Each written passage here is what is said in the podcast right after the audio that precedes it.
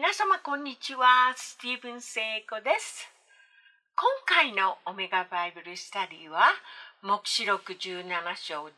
節からです。黙示録17章16節から18節。あなたが見た10本の角と、あの獣とは、その陰婦を憎み、彼女を荒廃させ、裸にし、その肉を食らい、彼女を火で焼き尽くすようになります。それは神が御言葉の成就の時まで、神の御心を行う思いを彼らの心に起こさせ、彼らが心を一つにして、その支配権を獣に与えるようにされたからです。あなたが見たあの女は、地上の王たちを支配する大きな都のことです。16節で、あなたが見た10本の角と、あの獣とは、その陰婦を憎み、彼女を荒廃させ、裸にし、その肉を食らい、彼女を火で焼き尽くすようになります。これは大観覧時代の中間で、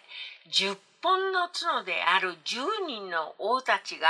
心を一つにして、反キリストに権力を与えた後、異端宗教の教義会のようなものは不必要になり、破壊します。人々の心を捉えた派手な大きな神殿は焼き尽くされます。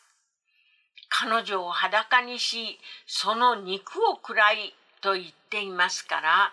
神殿の金銀は奪い取られます。いよいよ反キリストの独裁によって、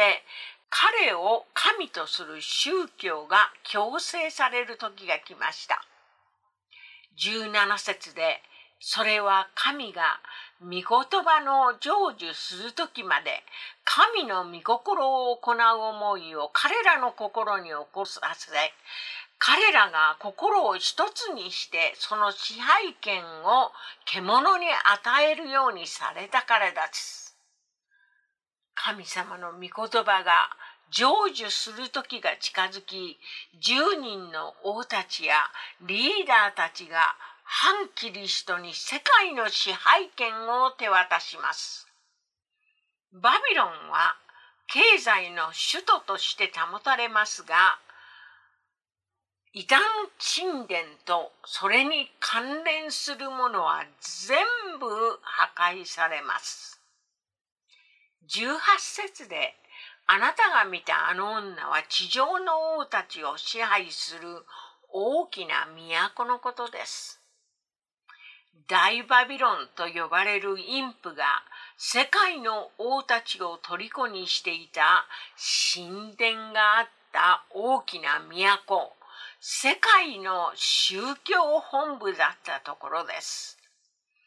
神殿が破壊され、宗教の権威は反キリストに与えられます。第2テサロニケ2章3節と4節。誰にもどのようにも騙されないようにしなさい。なぜなら、まず廃墟が起こり、不法の死と、すなわち滅びの子が起こらなければ、主の日は来ないからです。彼はすべて神と呼ばれるもの、また礼拝されるものに反抗し、その上に自分を高く上げ、神の宮に座を設け、自分こそ神であると宣言します。いよいよ7年の大観覧時代の後半に入ります。御再臨まであと3年半です。御再臨の前にどうしても起こらなければならないことがあります。3節で、誰にもどのようにも騙されないようにしなさい。なぜなら、まず廃墟が起こり、不法の使徒、すなわち滅びの子が現れなければ、主の日が来ないからです。主の日である御再臨の前に、二つのことが起こらなければなりません。一つは廃墟が起こらなければなりません。廃墟はギリシャ語のアポスタシアという言葉が使われており、真理から離れる、または堕落するといった意味になります。それゆえ、多くの神学者がこの廃墟は神様に背を向けると考えているということです。世界はもともと神様に背を向けていますから、一般の異邦人のことを言っているのではなく、もともと神様に仕えているユダヤ人やクリスチャンが神様に背を向ける意味と受け取れます。近代社会では考えられないほどの廃墟が起こっています。まことの神様に仕えていたユダヤ人がゲイパレードをするようになり、2011年からは聖なる都と呼ばれるエルサレムでゲイパレードを行うようになりました。今までには考えられない、聖書に全く違反している出来事です。また、イエス・キリストに仕えるキリストの花嫁である教会が同性愛結婚を認め、教会で同性愛の結婚式が行われ、同性愛者が牧師になるという今までには考えられないことが起こっています。また、同じ廃墟という言葉、アポスタシア、をアポスタシオンの言語から見て、離婚するとか、あるものから離れると訳されているため、これをイエス様が教会を迎えに来て、空中で主と出会うと記されている第一テサロニケ4章17節の敬虚に当てはめる神学者もいます。ですから、第2テサロニケ2章3節の御言葉の御再臨前に起こらなければならない一つ目の出来事は、まずは真理に立っていた人々が真理から離れる出来事、または別の解釈で教会の敬虚が起こらなければ御再臨がないから誰にも騙されないようにという意味になります。御再臨前に起こらなければならない二つ目の出来事は、不法の使徒、すなわち滅びの子が現れなければ主の日は来ないからです。これは反キリストが現れなければ御再臨は起こらないと言っているのです。聖書に書かれている神様のマスタープランは、御再臨によって起こる神の御国なしでは不完全に終わってしまいます。ですから、反キリストは必ず現れ、御再臨は必ず起こります。そして4節に、彼はすべて神と呼ばれるもの、また礼拝されるものに反抗し、その上に自分を高く上げ、神の宮の中に座を設け、自分こそ神であると宣言します。反キリストはすべての宗教に反抗し、自分が神であると宣言し、神の宮である第三神殿の中に座を設けます。これらのことが起こらなければ、御再臨は起こらないので、誰にも騙されないようにしなさいと言っているのです。黙示録18章1節から3節。この後、私はもう一人の御使いが大きな権威を帯びて天から下ってくるのを見た。地はその栄光のために明るくなった。彼は力強い声で叫んでいった。倒れた。バビロンが倒れた。そして悪霊の住まい、あらゆる汚れた霊どもの巣窟、あらゆる汚れた憎むべき鳥どもの巣窟となった。それはすべての国々の民が彼女の不貧困に対する激しい見怒りのブドウ酒を飲み、地上の王たちは彼女と不貧困を行い、地上の商人たちは彼女の極度の公職によって富を得たからである。一節で、もう一人の御使いが大きな権威を帯びて天から下ってくるのを見た。大きな権威を持つ御使いが重要な発表をするために天から降りてきました。2節で、倒れた、大バビロンが倒れた、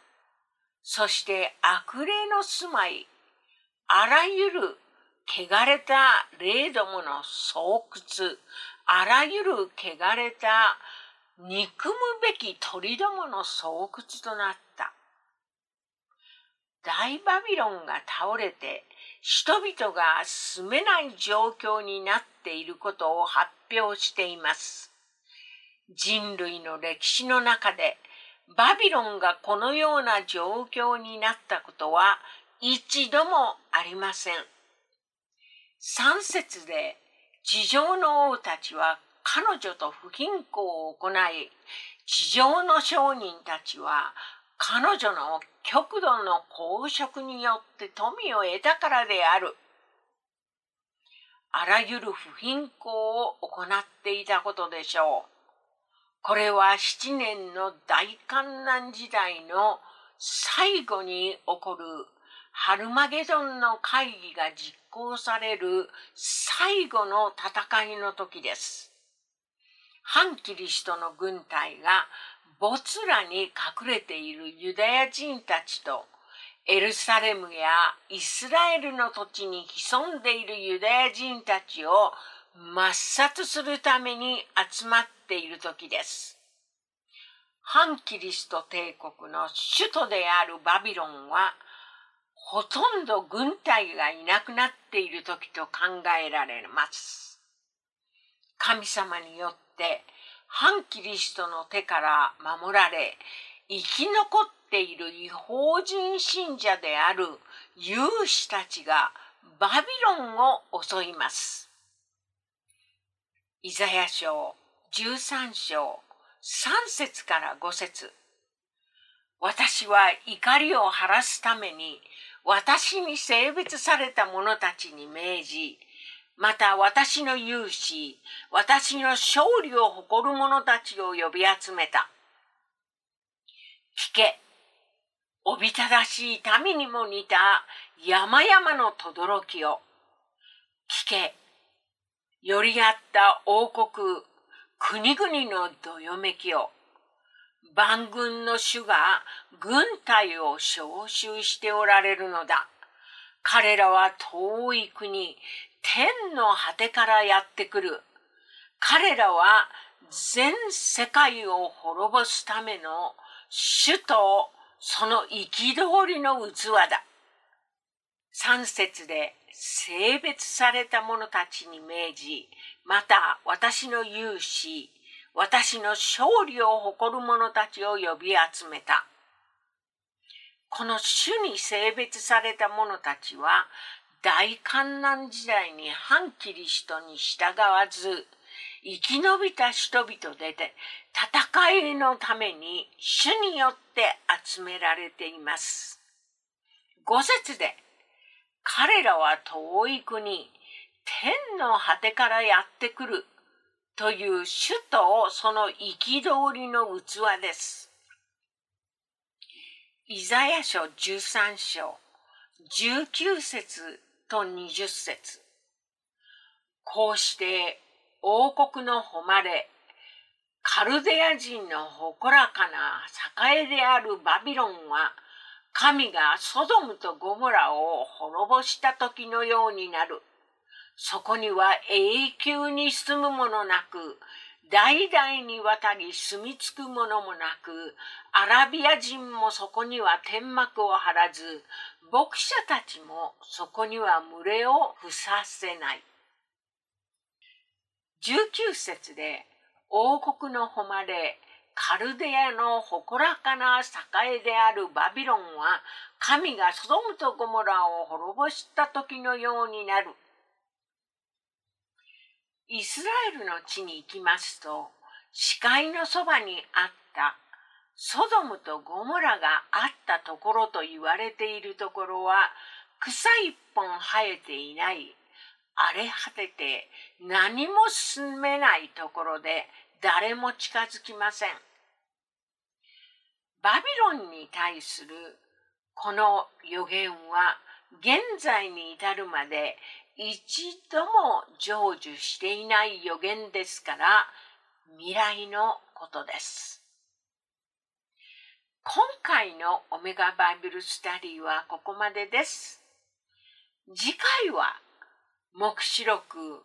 18章4節からの学びです。皆様ごきげんよう。神様の祝福と平安が皆様と共にありますように。シャローン。